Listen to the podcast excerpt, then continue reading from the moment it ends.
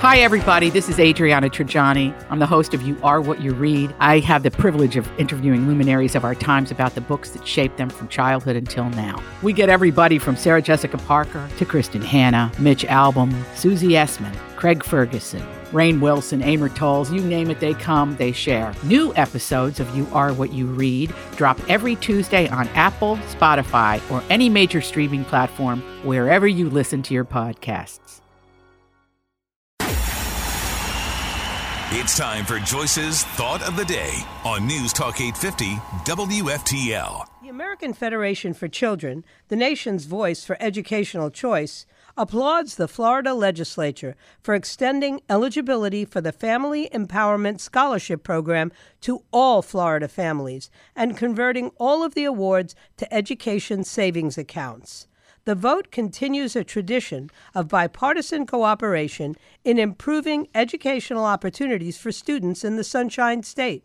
Florida's existing slate of educational options has long been held as the standard bearer for school choice. As eligibility and awareness have increased, so have the positive externalities to Florida's education system as a whole. As the state increases the number of students now eligible, we expect to see the positive forces of competition continue to be a rising tide that lifts all boats. I want to thank the members of the Florida legislature for once again showing their faith in the families they serve by expanding eligibility for the Family Empowerment Scholarship Program to every student in the state. Now, middle income families for whom private school options were out of reach will have the opportunity to send their kids to a school that best fits their values and educational needs, or to curate an educational experience to the fullest degree. I'd also like to thank Governor Ron DeSantis for making education freedom a key tenet of his agenda as a governor. The leadership he's shown in Florida does resonate across the country and truly sets the bar for other lawmakers.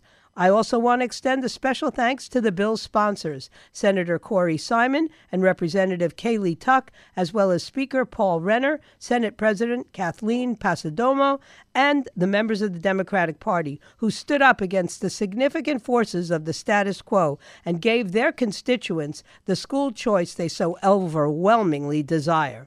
The Florida Senate passed the bill with a vote of 26 to 12, extending the eligibility. The Florida House already passed the bill with a bipartisan vote of 83 to 27. Governor DeSantis is expected to sign the bill into law. Previously, eligibility for the program was limited by income to families making less than 400% of the federal poverty limit, or about $110,000 for a family of four.